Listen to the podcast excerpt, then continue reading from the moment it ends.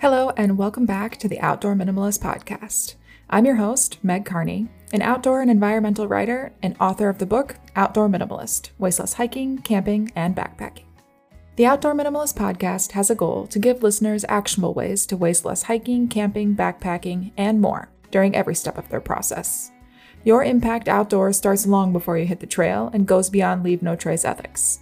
You'll learn how to identify sustainable outdoor brands, how to ask hard questions regarding sustainability, and begin to shift and evolve your mindset to integrate minimalism into all of your outdoor pursuits. In episode 72 of the Outdoor Minimalist podcast, we are talking about dead stock. For listeners that don't know, dead stock is a common part of the textile industry and it creates a lot of unfortunate waste. We've mentioned it here before on the show, but I had the pleasure of chatting with Nicole Wilson so she can put the extent of this problem into a little more perspective. Nicole is a fashion designer with over a decade of experience in the industry. She's always been an animal lover and proud rescue advocate and was inspired to create a sustainable business that would benefit both animals and the environment. In 2019, she launched Hudson Houndstooth, a small batch pet brand specializing in stylish and functional accessories made from repurposed fabric sourced from the fashion industry that would otherwise go to the landfill. Before we get to the show, I want to say a huge thank you to Amanda, who's the last person to review the show on Apple Podcasts this last week. She wrote, For those interested in living a life with less waste and stuff and more intention and thoughtfulness, whether invested in outdoor pursuits or not, this podcast provides some great tips and resources to make small or big changes to your impact to the world around you. It means so, so much to me when people leave reviews, and it's a great way to share your feedback with me as well as other listeners. Plus, it helps small shows like ours to make sure the right people find us. If you want to leave a review, head over to Apple Podcasts. And if you want to stay even more on top of what's happening with Outdoor Minimalist, you can subscribe to our weekly newsletter at theoutdoorminimalist.com or subscribe to our brand new YouTube channel. The link is in the show notes. Supercharge your dog's mealtime with Neobites functional dog food toppers. Neobites unlocks the unique power of cricket protein to promote firm poops, a thick and shiny coat, and everyday vitality for your pup. With a powder format, these toppers can easily be mixed into existing foods to make mealtime more exciting. Cricket, a hypoallergenic and humane protein, is not only a better option for your pup, but it's better for the planet too producing virtually no greenhouse gases and using fractions of the resources used by traditional proteins. Check out Neobites products on Amazon and at eatneobites.com. Use the discount code CRICKET15 for 15% off your next order. And then use the code Outdoor Minimalist for 10% off every order after that. Well, thank you for joining me today, Nicole. I'm excited to get into the topic of textiles. Again, this is a topic we talk a lot about on the show, but we haven't for a while. So I'm excited to get back into it. Before we get to all of that, one quick disclaimer is that I'm partially outside. This is for the listeners.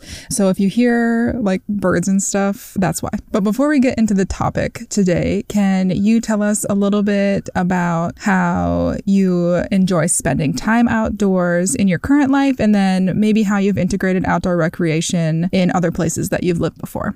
First of all, I just want to say thank you so much for having me on your show today. I'm really excited to talk about textiles. Definitely something I'm super passionate about in terms of outdoor activities. I currently live in the New York City area, so I live in a bit of a concrete jungle. I love getting outside when I can with my dog Ollie. He's a little Chihuahua Dachshund mix. I definitely wish that I could spend more time in green spaces. I don't get to do a lot of it in New York City, especially because I don't drive. So it's very difficult sometimes for me to get outside.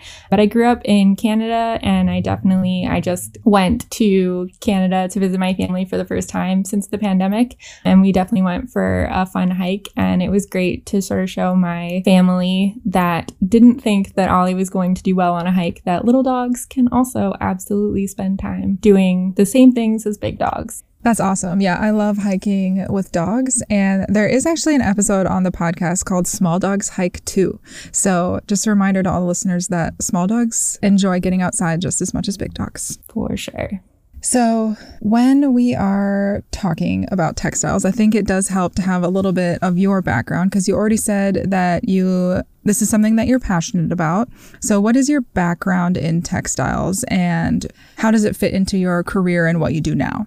Textiles has honestly been a huge part of my life from even when I was a little girl. Both my mom and my grandmother were sewers and they would regularly make clothing for my sister and I. They did everything from like party dresses. They made my Halloween costumes as a kid. My sister and I were both competitive figure skaters. I would design and my mom would make our competition dresses. So I got really into designing from a really, really young age. I would, you know, pick out patterns that I wanted and I would go to the fabric stores with my mom to pick out fabrics. So I really got a knowledge from that. And then when I was nine, my mom taught me how to sew and I made my first pair of yoga pants that I would skate By high school, I was making my own clothes. And then in college, I actually went to the Fashion Institute of Technology in New York City, which is how I came from Canada to here for fashion design. And then I worked in the industry for a decade designing private label women's sleepwear for large department stores and big box stores. So, yeah, I definitely have an extensive knowledge on textiles from design perspective.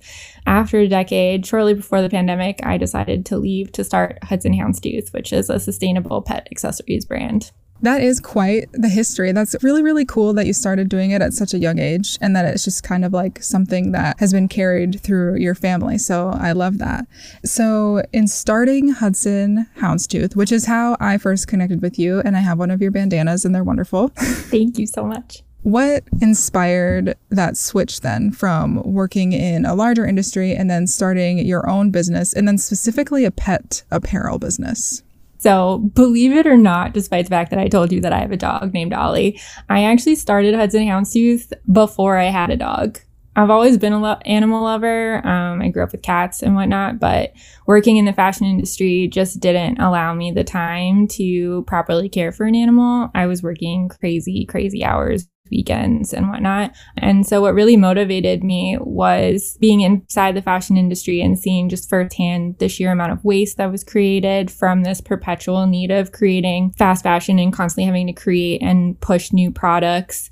Seeing the exploitation of labor, having to squeeze factories for the lowest cost possible to compete with other fast fashion brands that were producing millions of garments and really only caring about profit margins, the prevalence of greenwashing used in marketing, you know, behind the scenes. They would really just, their actions show that they don't care at all about anything other than profits, but, you know, they would market all of these things to the consumer to make it seem like they cared. And I just, I decided after being a contributing factor to the problem, I really wanted to be part of the solution. So I decided to create Hudson Houndstooth to basically utilize textile waste from the fashion industry and repurpose it into high quality um, pet accessories that would have otherwise gone to a landfill and to also use the profits and benefit toward animals through donations to rescues and providing education not only about textile waste, fast fashion industry, but also like the rescue and that aspect as well. Awesome. I mean, there's so much to be said about textiles, as you know, yeah. in terms of environmentalism and like the impact that it has, and then also how it's marketed to consumers. So I think it is really cool that you are like reframing this industry that has been such a big part of your life and kind of taking a new approach. Mm-hmm. So that's awesome. And out of curiosity, yeah, is Ollie a rescue? Because he seemed passionate about rescues. He is, yeah. So during the pandemic, when I finally had time that I didn't have from working in the fashion industry. Like I said, I worked insane hours. I mean, I've been at the office until one o'clock in the morning before, and I've worked on weekends. And so I decided to start fostering initially because I thought I'll eventually have to re enter the fashion industry, and those are the crazy hours. And so I didn't think that I could have a dog permanently, but I started fostering, and Ollie was my second foster and I just I couldn't give him up. So I adopted him and then at that point I was also realizing I just decided to take Hudson Houndstooth full time and leave the industry so that I could make time for him. We've also continued fostering. Ollie has been a great rescue foster brother to lots of other fosters since then, too. So, yeah. Oh, that's wonderful. Well, thanks for fostering. And I'm also, that's really awesome that he could be kind of a part of your journey through forming Hudson Houndstooth and stuff like that. So, you mentioned that a big reason that you formed this pet apparel company is because of the waste that is produced in textiles. And a lot of times, I think that is called dead stock, but if you could, for listeners and also for me, because I don't fully know the full definition, could you kind of like explain what exactly that is? And then also, you kind of already said this, but maybe like more in depth why you decided to go that route for a fabric or material. Yeah, for sure. Um, so dead stock usually refers to leftover fabric from the industry that for one reason or another wasn't able to be sold. So either there could be maybe like a defect in the fabric during the manufacturing process so it's not end up being usable by the company. Like if you're trying to do rainwear let's say and the fabric doesn't end up waterproof, then the company can't use it if they're trying to make a raincoat or you know maybe the fabric is pilling or something that.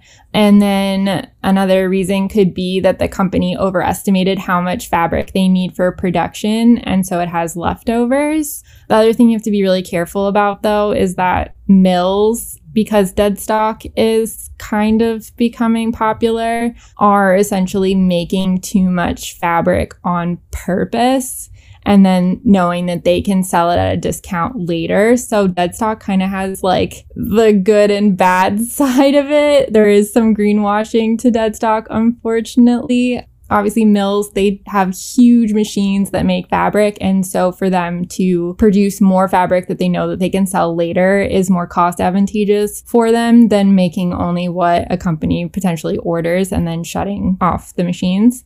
What I really use is true like design waste as opposed to dead stock.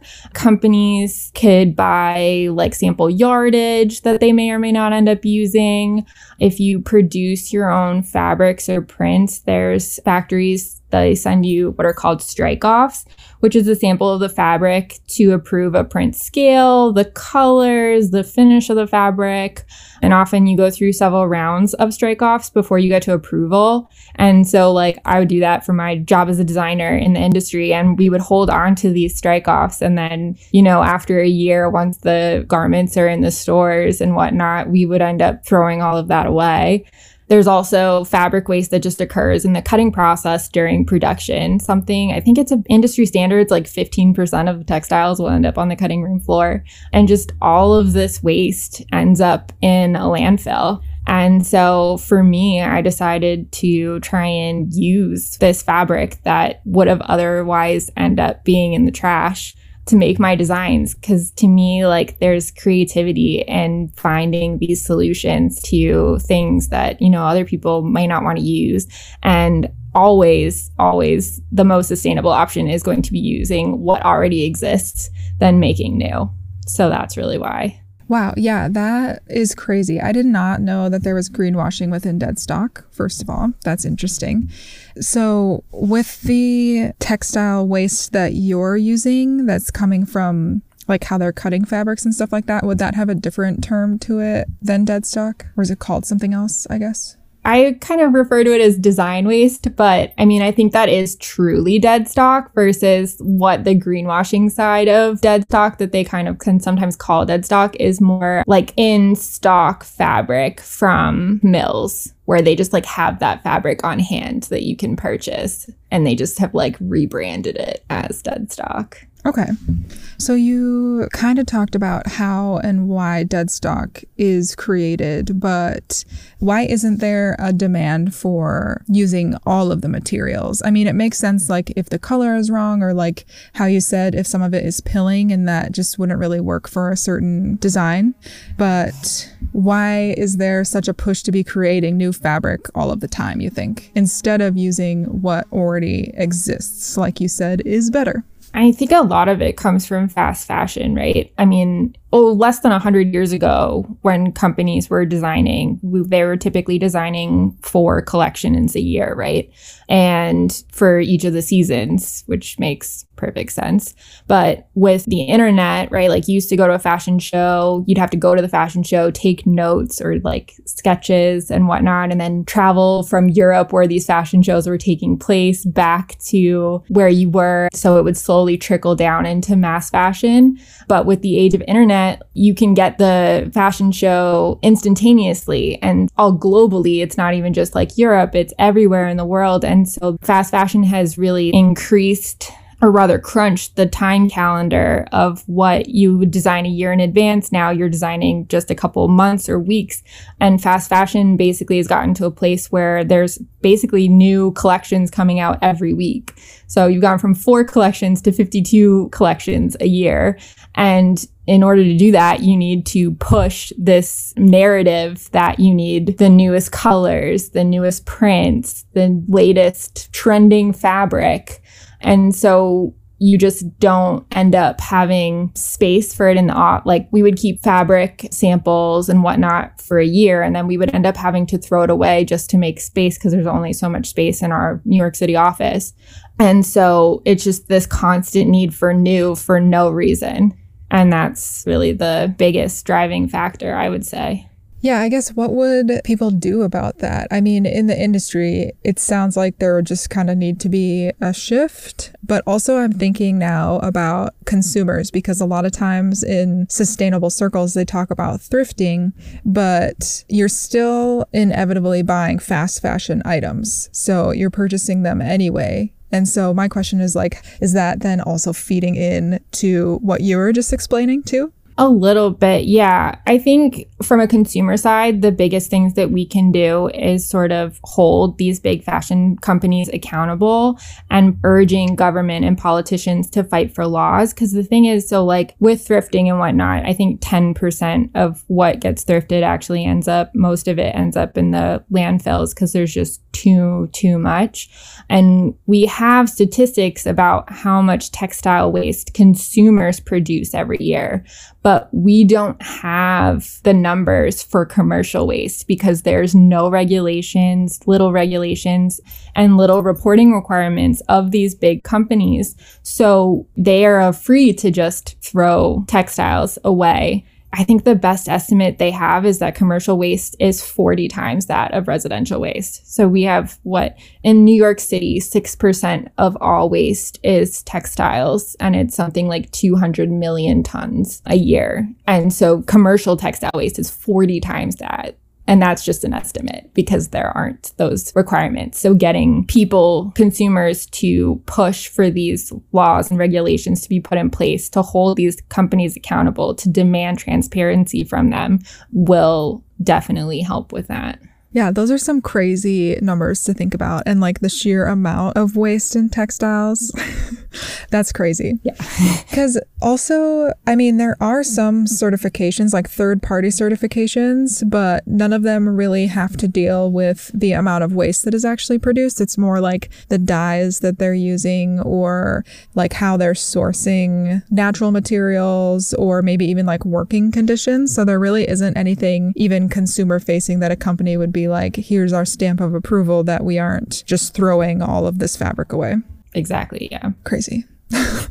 Sorry, I'm just like a little shocked. I know. Okay. The numbers are mind boggling. Like when you truly, truly start diving into it, like it's insane. I think the textile industry has honestly become, I think they were third. They might even be second now as like the worst environmental industry behind oil. It's just crazy. Yeah, I would believe that. I mean, I always knew it was bad, but I guess I didn't like envision it in the same way that you described it. So disappointing. Mm-hmm. Okay, so back on track, I guess. Yeah. Less doom and gloom. yeah. Are there ways that companies and the fashion industry, textile, anywhere in textiles, because since this is an outdoor podcast, I mean, textiles are used in tents, backpacks, like tons of stuff. Are there ways that people producing these things can prevent dead stock from accumulating or even prevent generalized waste? So, even like the design waste that you're talking about, or how they're throwing out past seasons, etc. Yeah, I think it's really being mindful in the design process like a simple thing of decreasing the amount of textile waste that ends up happening in the cutting process.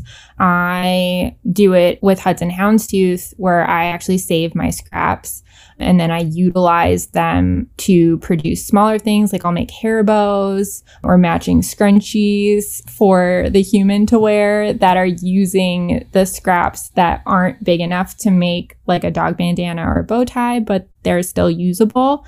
And then also just in the way you pattern your garments to be as low waste yielding as possible to really utilize as much of the fabric as possible that you are sourcing. And then also being mindful about choosing quality over quantity, right? Like just design what your consumer or your customer needs as opposed to just pushing, you know, a new print or color on them for the sake of doing it. Like doing less, you know, fad colors and truly designing what your customer wants that they're going to be able to use over and over as well as quality. Like I want to design a bag or a bandana or something with a level of quality that you can be able to have for years and years and years and maintain than something that's going to disintegrate in, you know, a couple of washes that's not sustainable.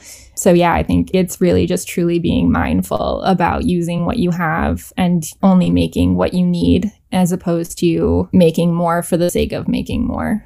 Yeah, and I think that is kind of a hard mindset to kind of shift out of when we are such a capitalist consumer based economy.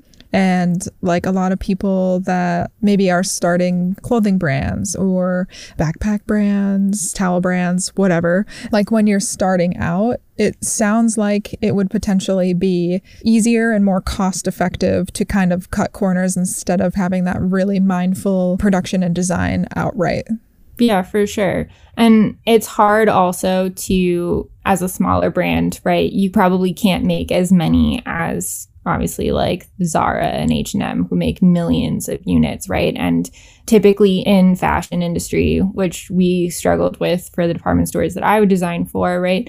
Where the more you, of one thing that you can produce, the less expensive it is in terms of fabric. If you can get creative to be able to use that same fabric for multiple items as opposed to having to have, you know, a different fabric for every little thing can definitely help where you can, you know, make larger quantities of one fabric and sticking with that than it is to like constantly trying to do new and different because then you run into issues with MOQs, minimum order quantities of fabrics from mills and whatnot.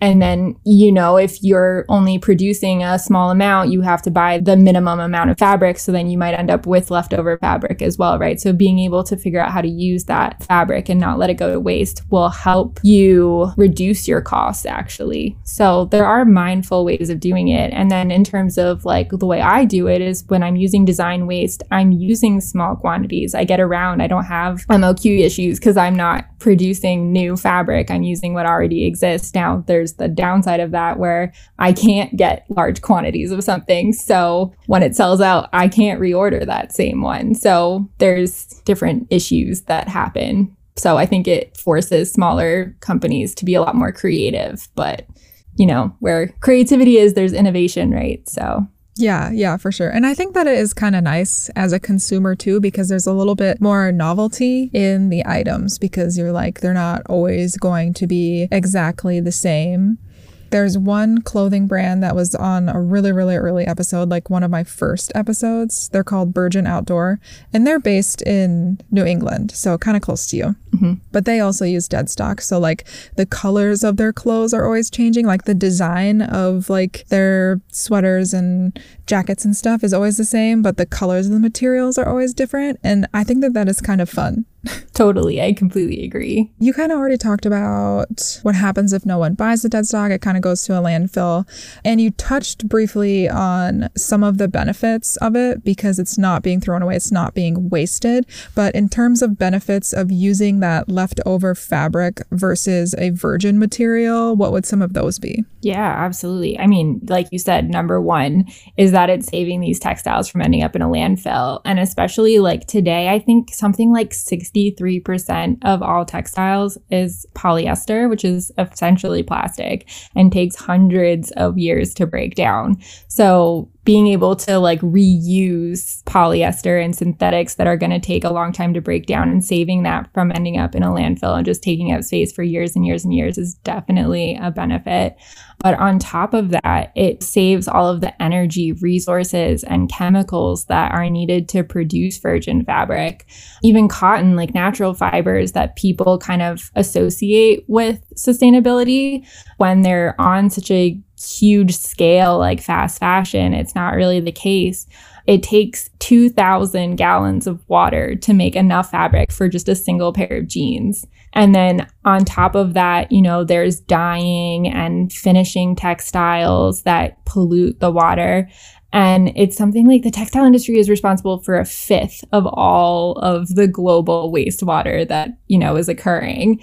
And then on top of that, it takes pesticide use to maintain the cotton crops to produce cotton. And I think, again, the textile industry is 10 to 20% of all pesticide use which that takes up space. It leaches into the soil. It causes health issues for people working on those farms in the agriculture industry. So, you know, there's there's all of that on top of it, just what goes into producing virgin fabric. So all of that is an added benefit. And then lastly, it reduces the demand for making new fabric and consuming on the textile side, right? Like as long as big fast fashion companies are going to make millions and millions of garments, you've got textile mills that are going to produce millions and millions of yards of new fabric. And so if you utilize what's already there, you're not feeding into that demand for more fabric. And so it's just like less all around. So definitely there are plenty of benefits for using textile waste on top of, you know, lower minimums for smaller designers and whatnot. So yeah, there's tons of benefits to using truly dead stock. And because you mentioned the natural fibers versus the synthetics like polyester and nylon and such, as a consumer, when you're shopping, you can just kind of give your opinion here.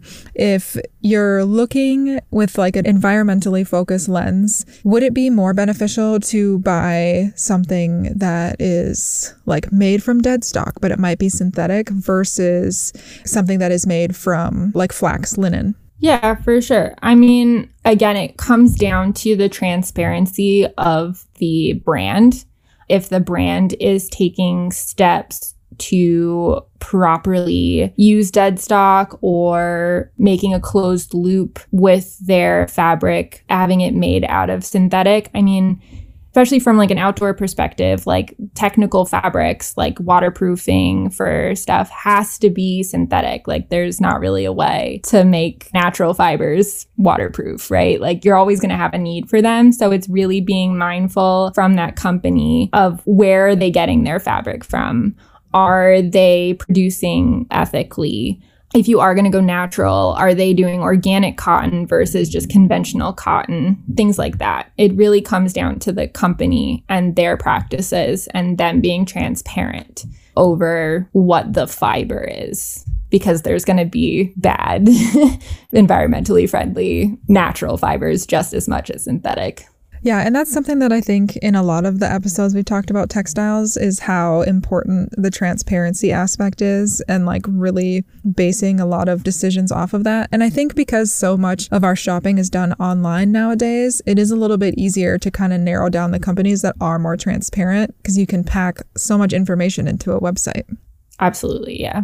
So, what other resources, or I guess, do you have any specific resources that you could share for people that want to learn more about dead stock, or maybe some good companies that would be good references to see how they're using dead stock and how people can learn more about fast fashion, textiles, and all the wonderful things that we've talked about today?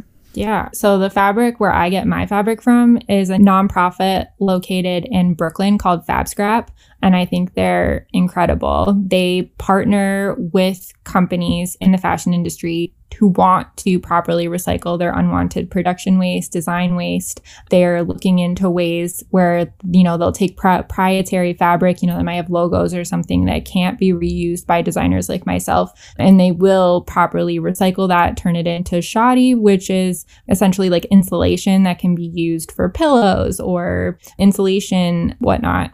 And then, in terms of learning about fast fashion and textiles, there's a great documentary that I love called The True Cost.